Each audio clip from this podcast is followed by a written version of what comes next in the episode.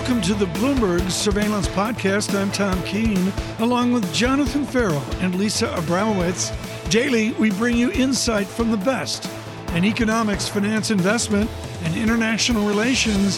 Find Bloomberg Surveillance on Apple Podcasts, SoundCloud, Bloomberg.com, and of course, on the Bloomberg Terminal. A lot's changed in the last couple of Well, weeks. the outlooks that we had at the end of the year are basically useless, like all the outlooks Bill Gross wrote over the years. Let's migrate on that, Chad, to a conversation with one William Gross, former PIMCO co CIO. That barely describes his contribution to bond investment. He's put out a book which is hugely readable. I wasn't sure what to expect from the stamp collector. I'm still standing, has a lot of smart notes in it, and some extremely frank talk about his turmoil of the recent years. Bill Gross, um, thank you so much. I love the idea in the beginning of the book there never was a bond king. I met you the first time at the Waldorf Astoria, and you were almost in tears because you got the bond market wrong. I can't remember, Bill, if it was price up, yield down, or yields up, price down, but you blew it on a but at that, at that time you completely blew it. What did you get right that made you the so-called bond king? Well, I, I, I think, Tom, that I, I uh, from an early stage, I wrote a book called, uh, you know, The Long Term Secular View of Financial Markets. And um, it seemed to me that if, you know, it could eliminate human emotion, which is uh, what you just talked about on a day to day basis, that uh, if you look three to five years out and had a, a intelligent forecast as to the direction of inflation, um, and the economy, then you'd have a better chance. Not, not that you terribly succeed, but you'd have a better chance. And so I think the, the secular outlook at PIMCO, which was three to five years, was key uh, going forward.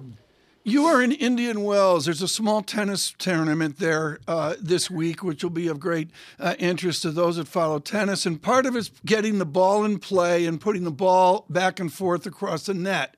You started out in the mailroom at PIMCO. How did you get the ball moving on the PIMCO tennis court starting out in the mailroom? Well, we had a, a billion dollar portfolio. Pacific Mutual did. It wasn't PIMCO at the time. And uh, I just graduated from UCLA Anderson. I had a master's degree. I was clipping coupons, um, not exactly in the mailroom, but clipping coupons. And uh, I, I, said to myself, uh, wouldn't it be better to get out of the vault and into the sunshine? And, and maybe you could trade these bonds. Um, you know, back then there weren't uh, computers. IBM had a 360, et cetera, but um, you couldn't really move them back and forth except physically. And so m- most banks and most insurance companies didn't. And so I, I thought that if I could take 5 million of that uh, 1 billion portfolio and trade it and perform, then we could get some clients and grow a little investment company called PIMCO. A little investment company that grew uh, quite large. Bill, you talk also about your start, just even with education, with $200 sewn into your pants, uh, going to Las Vegas, gambling, and getting $10,000 to pay for your college education. Parlay that gambling to the markets and how the game has changed. How much has the game changed over your tenure? Well, it's changed a lot. Uh, you know, since I st- uh, when I started, uh, there weren't really liquid uh, mortgage pass-throughs. Uh, there certainly wasn't an interest in foreign bonds. Uh, there weren't any tips, inflation-protected securities, et cetera, et cetera. And so that and the evolution of financial futures, which is probably the biggest change, you know, introduced liquidity into the marketplace, and it allowed for even a small firm at the time like PIMCO uh, to, to basically trade and to make money. Uh, financial futures back in the day were cheap, cheap, cheap, and we could buy a, a treasury bond through the financial futures market and turn a, at the time, uh, 10% yield into a 12% yield. And uh, the first mover advantage for PIMCO uh, in terms of all of these categories was quite critical as well. Bill, the reason why I ask is because we're in an era where a lot of people talk about the distortions in the bond markets by the Federal Reserve, where the Fed is prepared to start moving back from some of their support from their bond purchases. Today marks the last day of those uh, pandemic era purchases, at mm-hmm. least the expansion. How much can the bond market really give the same kinds of messages uh, as it did back when you started out clipping coupons? Well, certainly not as much. There's there's more involvement uh, by almost all central banks, uh, despite the pullback mm-hmm. that you mentioned um, occurring today. And um, you know, interest rates are so artificially low that that it's hard for institutional investors or even uh, individual and private investors to to make much of a difference. Central banks uh, control the market. Um, I think they're terribly wrong in terms of what they've done, stayed so low for so long, uh, and now we have inflation, not necessarily because of those policies, but probably in uh, large part because of them. And so it, um, it, it's just a difficult market. You you try and anticipate the central banks, which has been uh, relatively easy in the past few years because they haven't done anything. But now they're uh, about to move, and it's simply a question of what Powell and others um, do in terms of the policy rate. Uh, Bill Gross, I've been out to Newport to see your Monroe Trader on your desk of long ago and far away, where you calculated convexity like no one that could do it. And part of the, as you mentioned, the first mover advantage of PIMCO was intellect.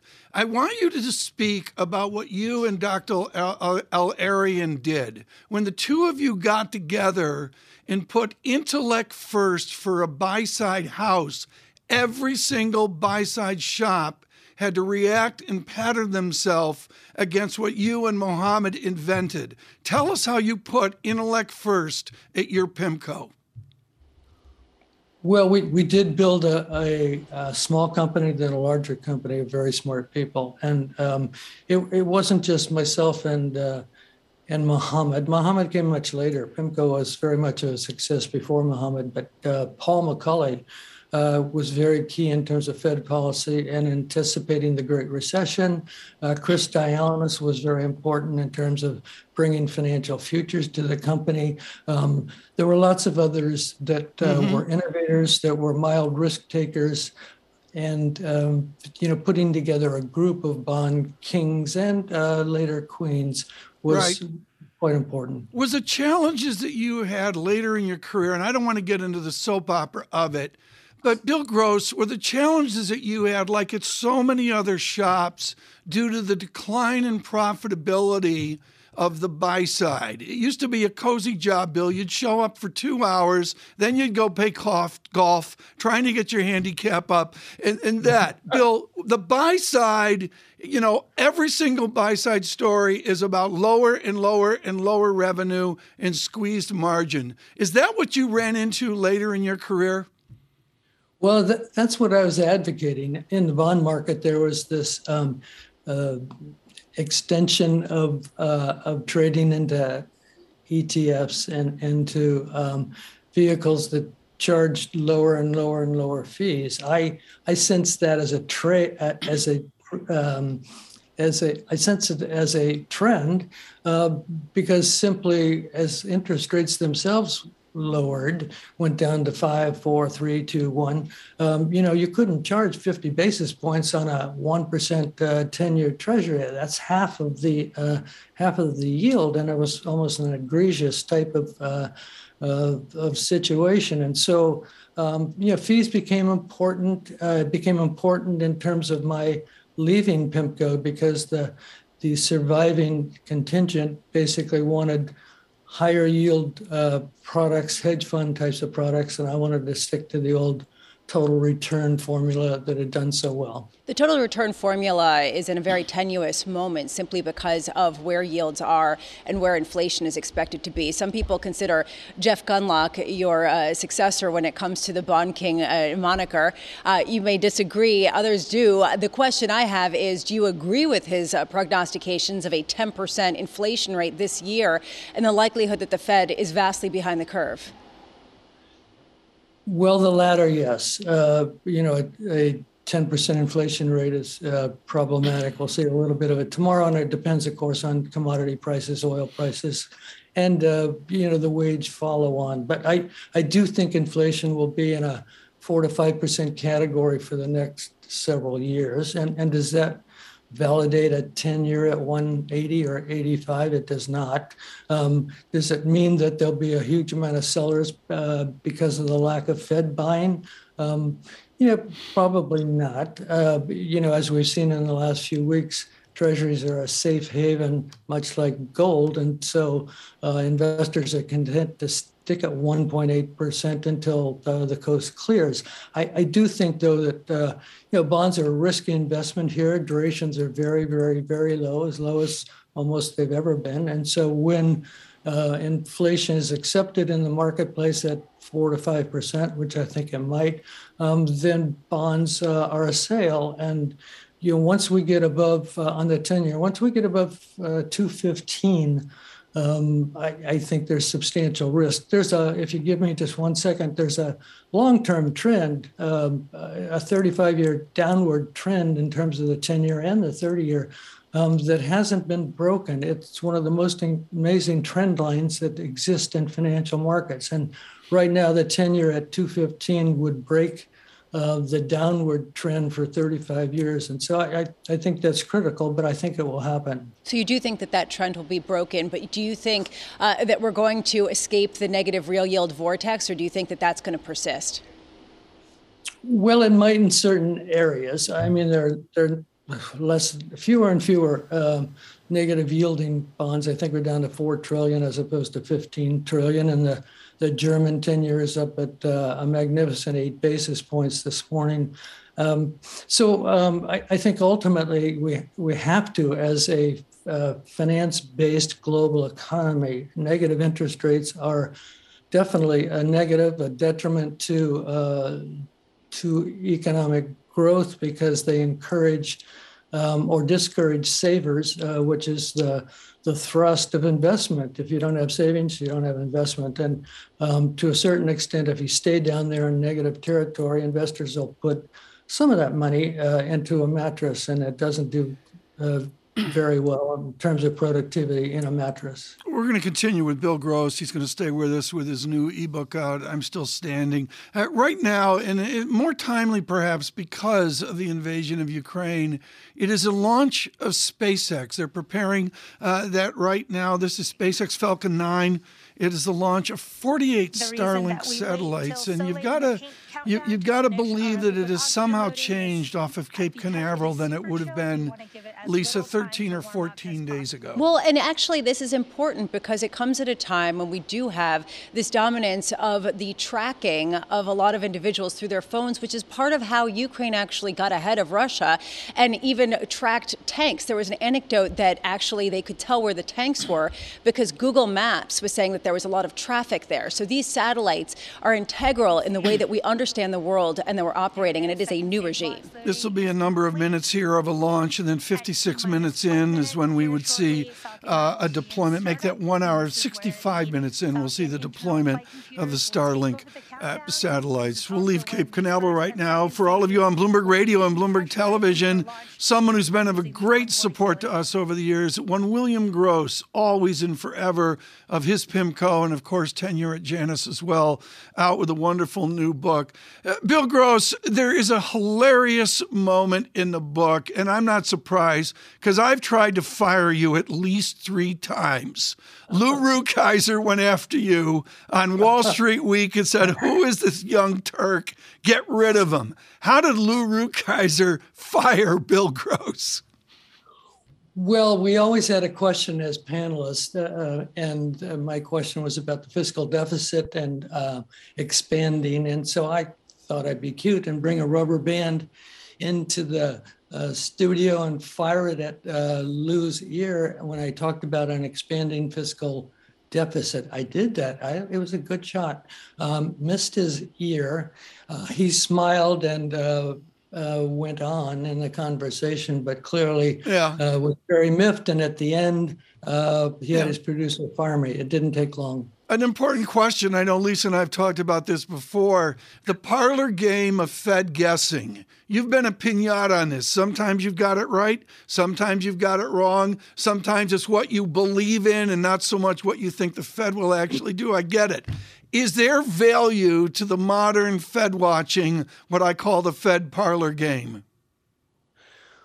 Well, I think there still is. Uh, you know, debating whether it's a quarter or, or 50 basis points may not have been of, uh, or may not be of too much value. But um, if, if you can analyze the, the Fed's rather longer term moves in terms of 12, 24, 36 months, then that's the critical judge, judgment. And that becomes very difficult uh, politically and uh, otherwise. So I, I, still think since central banks control the market, uh, you want to try and guess um, what uh, Powell and others are thinking in, in terms of uh, interest rate hikes. And so, yes, I, I'd say listen closely. Well, especially at a time when you think that the trend is going to be broken, the downward trend of yields uh, that we had experienced for decades. At what point, or do you think that investors should look to just break even on an inflation adjusted basis rather than actually get returns from financial instruments the way they've become accustomed to?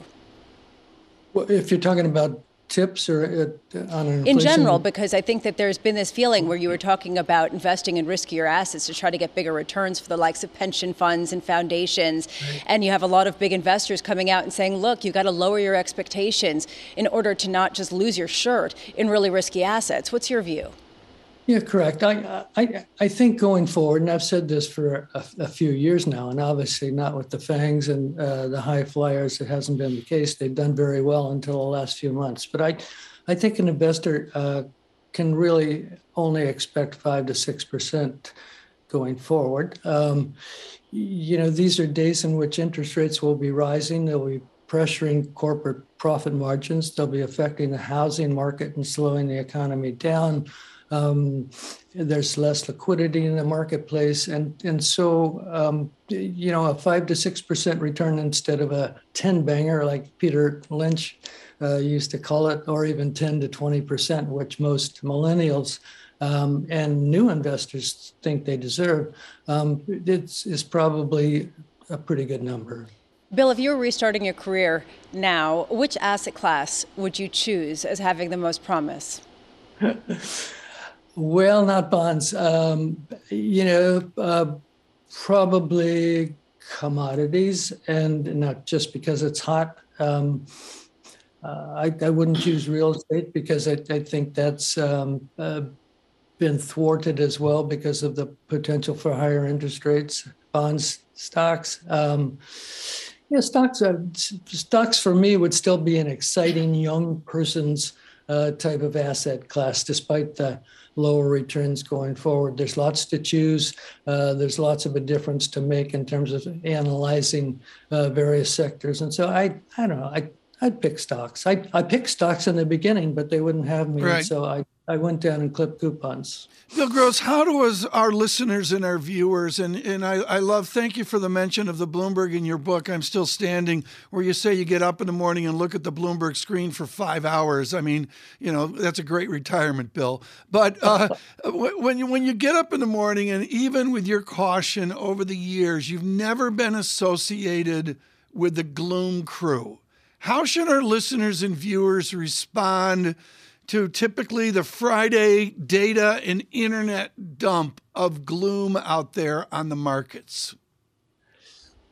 Well, should, you should take it very carefully because uh, you know, Tom, uh, human emotion is is critical in terms of an investor and, and attitudes towards markets. Um, you know, I, I've been a glass half empty uh, because that's what uh, bond investors are. They have to protect capital. But at the same time, I, PIMCO and uh, myself rode the bond bull market from mm-hmm. 1981 all the way down uh, to a few years ago. And that's a very bullish, optimistic type of attitude in terms of bond prices. Right. So um, I, I, I, think an investor has to know who they are um, and then to, to try and apply that. Uh, right conservatively to markets. Bill, you're more qualified on this than maybe five or 10 guys in the world. I've been preaching for the last 15 days that Ukraine is a crisis of tangible assets, commodities, things, as Gartman says, things that fall on your foot like an oil drum,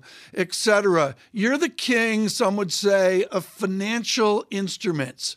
What's different about the financial system now, given tangible asset crisis, versus intangible asset financial instrument crisis like what we saw in 1998? Well, I think certainly uh, liquidity is is different in terms of um, at least Russia's central bank reserves, and I, I think that begins to affect uh, other countries as well, and then ultimately it affects investors' attitude. You know, um, uh, momentum, w- which is a valid alpha generator, meaning um, those that follow momentum uh, types of trends have done very well over the past 10 or 20 years as markets have moved up. Um, momentum has now, of course, shifted the other way. Um, and, and so an investor has to be cautious of this ever increasing trend of higher and higher prices and buying the dips because momentum's going the other way. And so I think financially, that's a key consideration relative to what you mentioned with things. Bill, you've had a history of bold bets throughout your career. What's your boldest bet right now at this moment?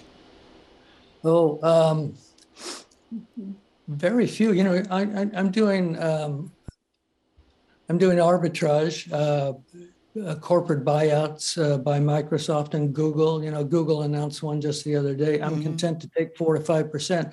Actually, my biggest bet has uh, taken place over the last year. I did very well and have done very well in uh, gas pipelines partnerships. Uh, there aren't too many of them, but uh, they yield eight to nine percent, and they're tax deferred. Check your uh, tax consultant. Uh, but um, you know they've gone up uh, as the fangs and the high flyers have gone down, and so mm-hmm. the last six to twelve months have been very good to my uh, foundation. Bill Gross, good to see you. Thank you so much, and congratulations on the essays within your book, and of course, a wonderful new text as well from Bill Gross. I'm still standing.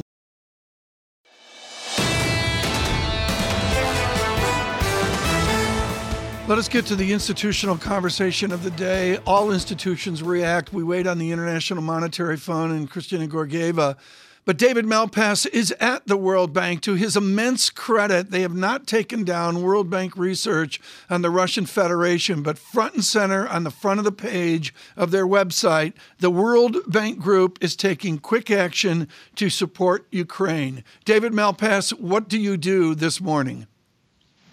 Hi, good morning, Tom. Well, uh, I'm I'm grateful that our board on Monday uh, passed a major package Monday afternoon, so that money becomes available right away. Meaning, I don't know today or tomorrow. Uh, through means for Ukraine, and that helps them survive as they're as they're fighting uh, fighting back against the Russian invasion. Uh, it, it it it goes for. Right things like food and salaries and doctors that they desperately need. So today now we look to build a bigger, a bigger, broader package that can begin to think about reconstruction as well. But right now we're focused on refugees, on the region, and on how do you how right. do you hold it together. Do you believe that you can have a relationship with Mr. Putin, the invader, where you can go directly into these these ravaged cities and provide World Bank support? Or are you basically working at the border like the Red Cross?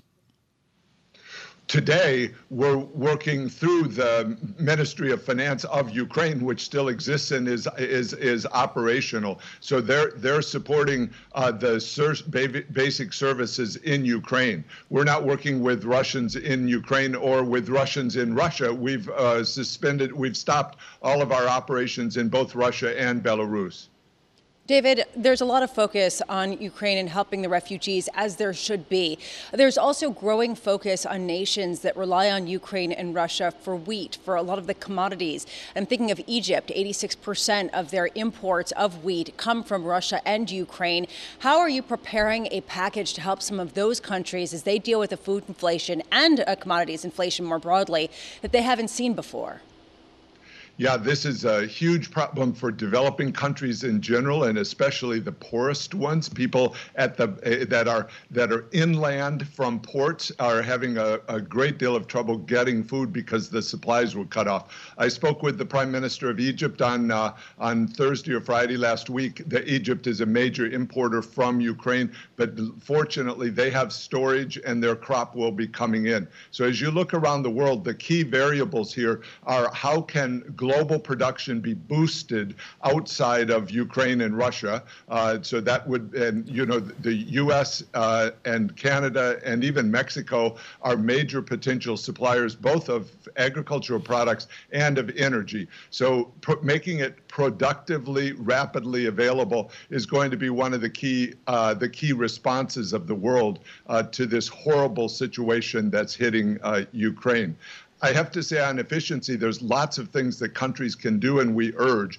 For example, in the U.S., the the uh, the efficiency is constrained greatly by the Jones Act, by the ethanol mandates that are hugely uh, hugely deproductive. They they cancel production, uh, and in Europe uh, they they have uh, restraints across their economy on what people can do and what they can produce. So lifting some of that would add to the global supplies and help respond to the crisis.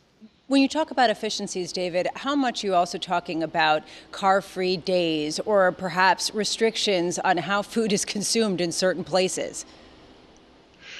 I think everyone can conserve. Uh, what we don't want to see uh, is uh, made is advanced countries hoarding things. It, you know, it's incumbent on people to allow their supplies to go into the markets, and that allows them to get to the people that need it the most. That's part of an efficiency gain. Uh, but I, so I, I think there are some uh, cost savings that can be done. But as we look globally, the the biggest issue is how do you really uh, how do you really tackle uh, the the output that can can be made available by each country. For example, there's nickel supply shortages. The London Stock Exchange stopped its trading of nickel, but Indonesia is a big nickel producer. So there there are alternatives around the world, and those can be ramped up uh, ramped up as the world responds. The Russia situation right now doesn't look like it will be it, it will be oh it will be a temporary one. It's a it's a longer lasting uh, set of problems for the world in interacting with Russia on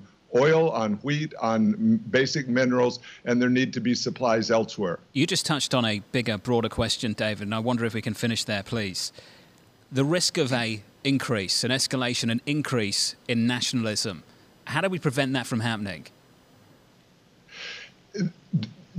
I, I don't think I think it's very hard to do that. People live in nations and they feel nationalistic and they feel patriotic for their nation. What we need to do, I think, is have a rule of law that's really meaningful. Uh, uh, I in the in the 80s and 90s, I talked a lot about constitutional law for Latin America. It was having severe problems forming democracies, and it matters a lot what your original statutes are and how you can implement those. Uh, so worldwide, if we keep pushing on transparency, on rule of law, on, on people finding ways to resolve disputes without fighting, uh, that I think is, is the way forward. Uh, unfortunately, there arise uh, authoritarian leaders that don't do that. Uh, World Bank is in the middle of trying to have good governance for countries as we work with them. David Malpass, always wonderful to catch up with you, sir. It's been too long. David Malpass there, the president of the World Bank.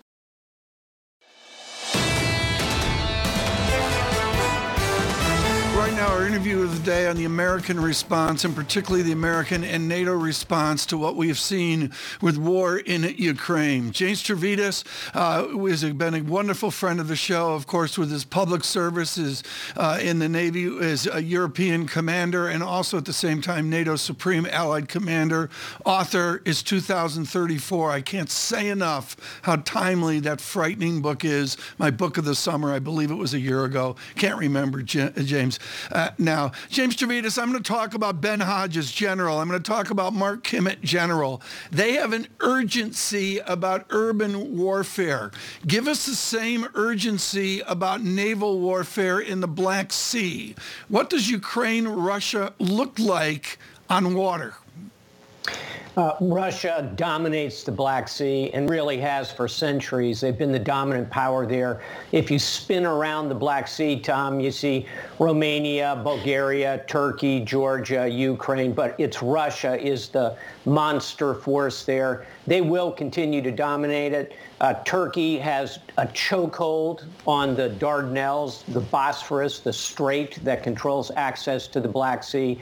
But it's going to be Russia's game up there because that's where their Black Sea fleet is located. Think having the U.S. Navy's Seventh Fleet inside the Black Sea. That's the advantage that right. the Russians have. In your important essay for Bloomberg Opinion, the single money sentence is at your time of duty, there were 400,000 Americans in service in Europe, and that's been whittled down for whatever reason to 100,000. What is your timeline to see a rebuild of American military in Europe? Is it a question of weeks and months, or is this going to be long, drawn out, extended process? Depends on Vladimir Putin, and so far he is certainly giving us plenty of reason to think we are going to increase our troop levels in Europe. I don't think we're going back to 400,000 the way we were during the Cold War, but look for the U.S. presence to go from around 50,000 to perhaps 70,000 permanently based forward if Putin continues. And more importantly, Tom, you're seeing the Germans and others increasing their defense spending extremely quickly. All of that will move troops to the borders of NATO. The NATO alliance will keep Russia out. When you say the borders of NATO, Admiral, are you talking about Poland most importantly? I think it's Poland, but also all around the eastern uh, Eastern Europe. So think Estonia, Latvia, Lithuania, Romania, Bulgaria. They have either borders on Russia or borders on Russia client states like Belarus, or as to the conversation Tom and I just had, borders on the Black Sea. There's going to have to be an upgrade, if you will, in troops forward. The alliance realizes that it's in progress now. Admiral, there's a story today on a Bloomberg terminal that Putin's endgame is starting to look more and more like simply reducing Ukraine to rubble. What do you suggest are the next steps since the sanctions have gone uh, almost as far as they can go at this point? The next steps to try to bring a swift end to this conflict? First, unfortunately, I agree. Uh, when you're the Russian military and you have performed as badly as they have with poor logistics, poor command and control, war criminal behavior, at some point your only tool left is a big hammer, and they're starting to swing that thing hard through Ukrainian cities, uh, trying to make uh, Ukraine look like Syria on the Dnieper River. That's a terrible outcome for everybody, and it's war criminal behavior. What we should do about it is continue the massive sanctions. They will bite. That'll take time. On the military front, continue to supply the Ukrainians with absolutely everything they need, short of our troops going in, boots on the ground and fighting. That's a path well, to uh, World War III level confrontation. But that's more material going into uh, Ukraine, and above all, let's get these MiG-29 fighters from Poland into the hands of the Ukrainians. It's complicated, I get that, but that okay. I think could be a game changer. We got to stop the show here, General. Uh, Admiral, excuse me, I got the wrong service there. Admiral Stavridis, this is really important. The images right now are the Opera House of 1887 in Odessa. This isn't Normandy where the Germans are shooting from the cliffs. This is Odessa with sandbags and a bunch of Ukrainians. How do we get those jets from Poland to Odessa to defend against a well-equipped Russian Navy? The Poles have said they're willing to turn them over to the NATO alliance, fly them Ramstein Air Base in Germany, Tom. I think the next stop for them would be put them in Lviv. Um, Lviv is going to stand for a long time. Uh, the Russians are not on some effective high-speed blitzkrieg across Ukraine. Put them in Lviv, build your defense from there, turn them over to the Ukrainians, let the Ukrainians do what they want to do. Let them create a Ukrainian no-fly zone. Does that do to NATO and, and NATO being independent? I mean, if we go into western Ukraine and Lviv, that's fine, but the zeitgeist this morning is this is hugely problematic for the NATO you're experienced with. The answer, Tom, is turn them over to the Ukrainians. Do not operate them with NATO pilots. When they are turned over to the Ukrainians, they become Ukrainian jets operating out of Ukrainian bases in western Ukraine. Um, NATO can uh, correctly say it is not a belligerent in the combat. Is it somewhat risky? Absolutely. But at this point, go back to those images you were showing a minute ago about 2 million refugees. We're going to have to take some risk to solve this problem. Meanwhile, on the Russian side, Admiral, how much are they running out of the fuel, and I mean this in every meaning of the word, to continue with this battle? And I'm talking about this with parts that are getting stalled out as some of these sanctions bite that they need to repair their planes. I'm talking about the fact that we have not seen the full air power of the Russian army despite Vladimir Putin's uh, resolution. Um, all of the logistic failures are coming home to roost. Um, Russia does not have the kind of 21st century military that NATO does, that the United States has. And you see always, and, and this is true in business as it is in war, uh, logistics eat strategy for lunch. Um, professionals know logistics are what drive wars. And so we ought to capitalize on that at the back office end crushing them with the sanctions, and at the front office end, if you will, the client-facing end of this, by giving the Ukrainians the tools to take apart what they can put on the battlefield. Admiral, a clinic, as always. James Stavridis there, the former Supreme Allied Commander at NATO.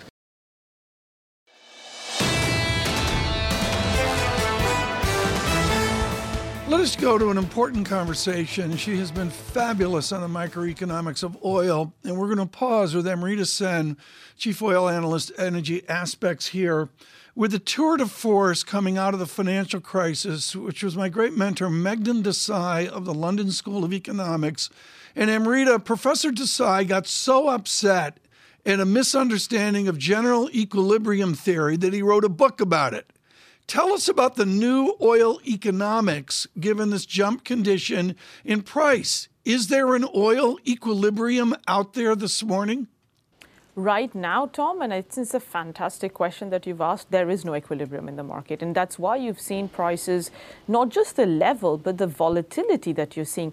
We've moved up $10, down $10, up $10 yeah. in a day. I mean, these kind of numbers very much tell you that the market is struggling to find what the true price is. These are incredibly complex things. Don't give us the math of it, Amrita, but which part of our disequilibrium, given massive jump conditions, is the disequilibrium we should focus on? The disequilibrium is originating from the supply side, obviously, because Russia is unable to sell production uh, you are going to see some shut-ins. But the reason you see these jumps is absolutely on the demand side. You and I both know that demand is very inelastic. It takes a long time to react to such prices, especially, by the way, governments around the world are reintroducing subsidies. So now suddenly consumers are not even fully exposed to the true price of oil. But that's precisely why you're going to get these big discrete jumps in prices till you get to that point where, okay, demand really starts to hurt and you get back to that equilibrium. The problem is it's searching for that price. It's in a price discovery mode, this market. And whenever it's in price discovery mode, which is very rare, you are going to get huge volatility. Well, Amrita, let's sit on that point for a moment, especially because the ConocoPhillips uh, CEO came out yesterday and said he does think that prices are getting to a place where we are starting to see demand destruction. You do see airlines actually curtailing their schedules to preserve capital, considering that some of the less flown or less popular routes are consuming a lot of expensive fuel. How much will this make a difference on the margins? How uh, how big is that imbalance so that little moves can actually have a big impact? I think the important thing to bear in mind is that we started this year with re- nearly record low inventories, and that's why we don't really have a cushion, right? So now, if we're talking about losing two, three million barrels per day of Russian production, that's how much demand will need to come off. So, to your point, yes, we are seeing airlines at the margin curtailing some routes. That's going to help. You are going to lose some demand in Russia as well, in parts of Europe as well, but it's not big enough, especially if you think about Asia a, not exposed fully because subsidies are coming back. B, they are in a post pandemic recovery where people are very, very keen to travel both by car and by air. So that's the problem in this cycle where we are in anything but a recessionary environment. We are actually in a very, it's, it's a recovery environment. And then we've hit it with a supply shock. Amrita, given that backdrop, how high could oil prices go based on the sanctions that we've seen already put into effect? I mean, I would say prices can easily go above 150. Now, beyond that, honestly, does become a number, and this is where elasticities become very difficult to ascertain as well every retail price is different. People, governments put on taxes, they put on subsidies, so the exposure is not going to be the same. The oil burden, as we call, on GDP is going to be very, very different. But the reason I say it's above 150 and not like 200 or even higher is unlike in the past, it isn't just oil that's rising. It's natural gas, it's food, it's metal. So it's a very inflationary environment overall, which is why oil doesn't need to do all the work, right, to kind of curtail demand. Um, there are other factors that are really pushing consumers to spend less. Amrita, as always, thank you. Amrita Sen there of Energy Aspects. This is the Bloomberg Surveillance Podcast. Thanks for listening.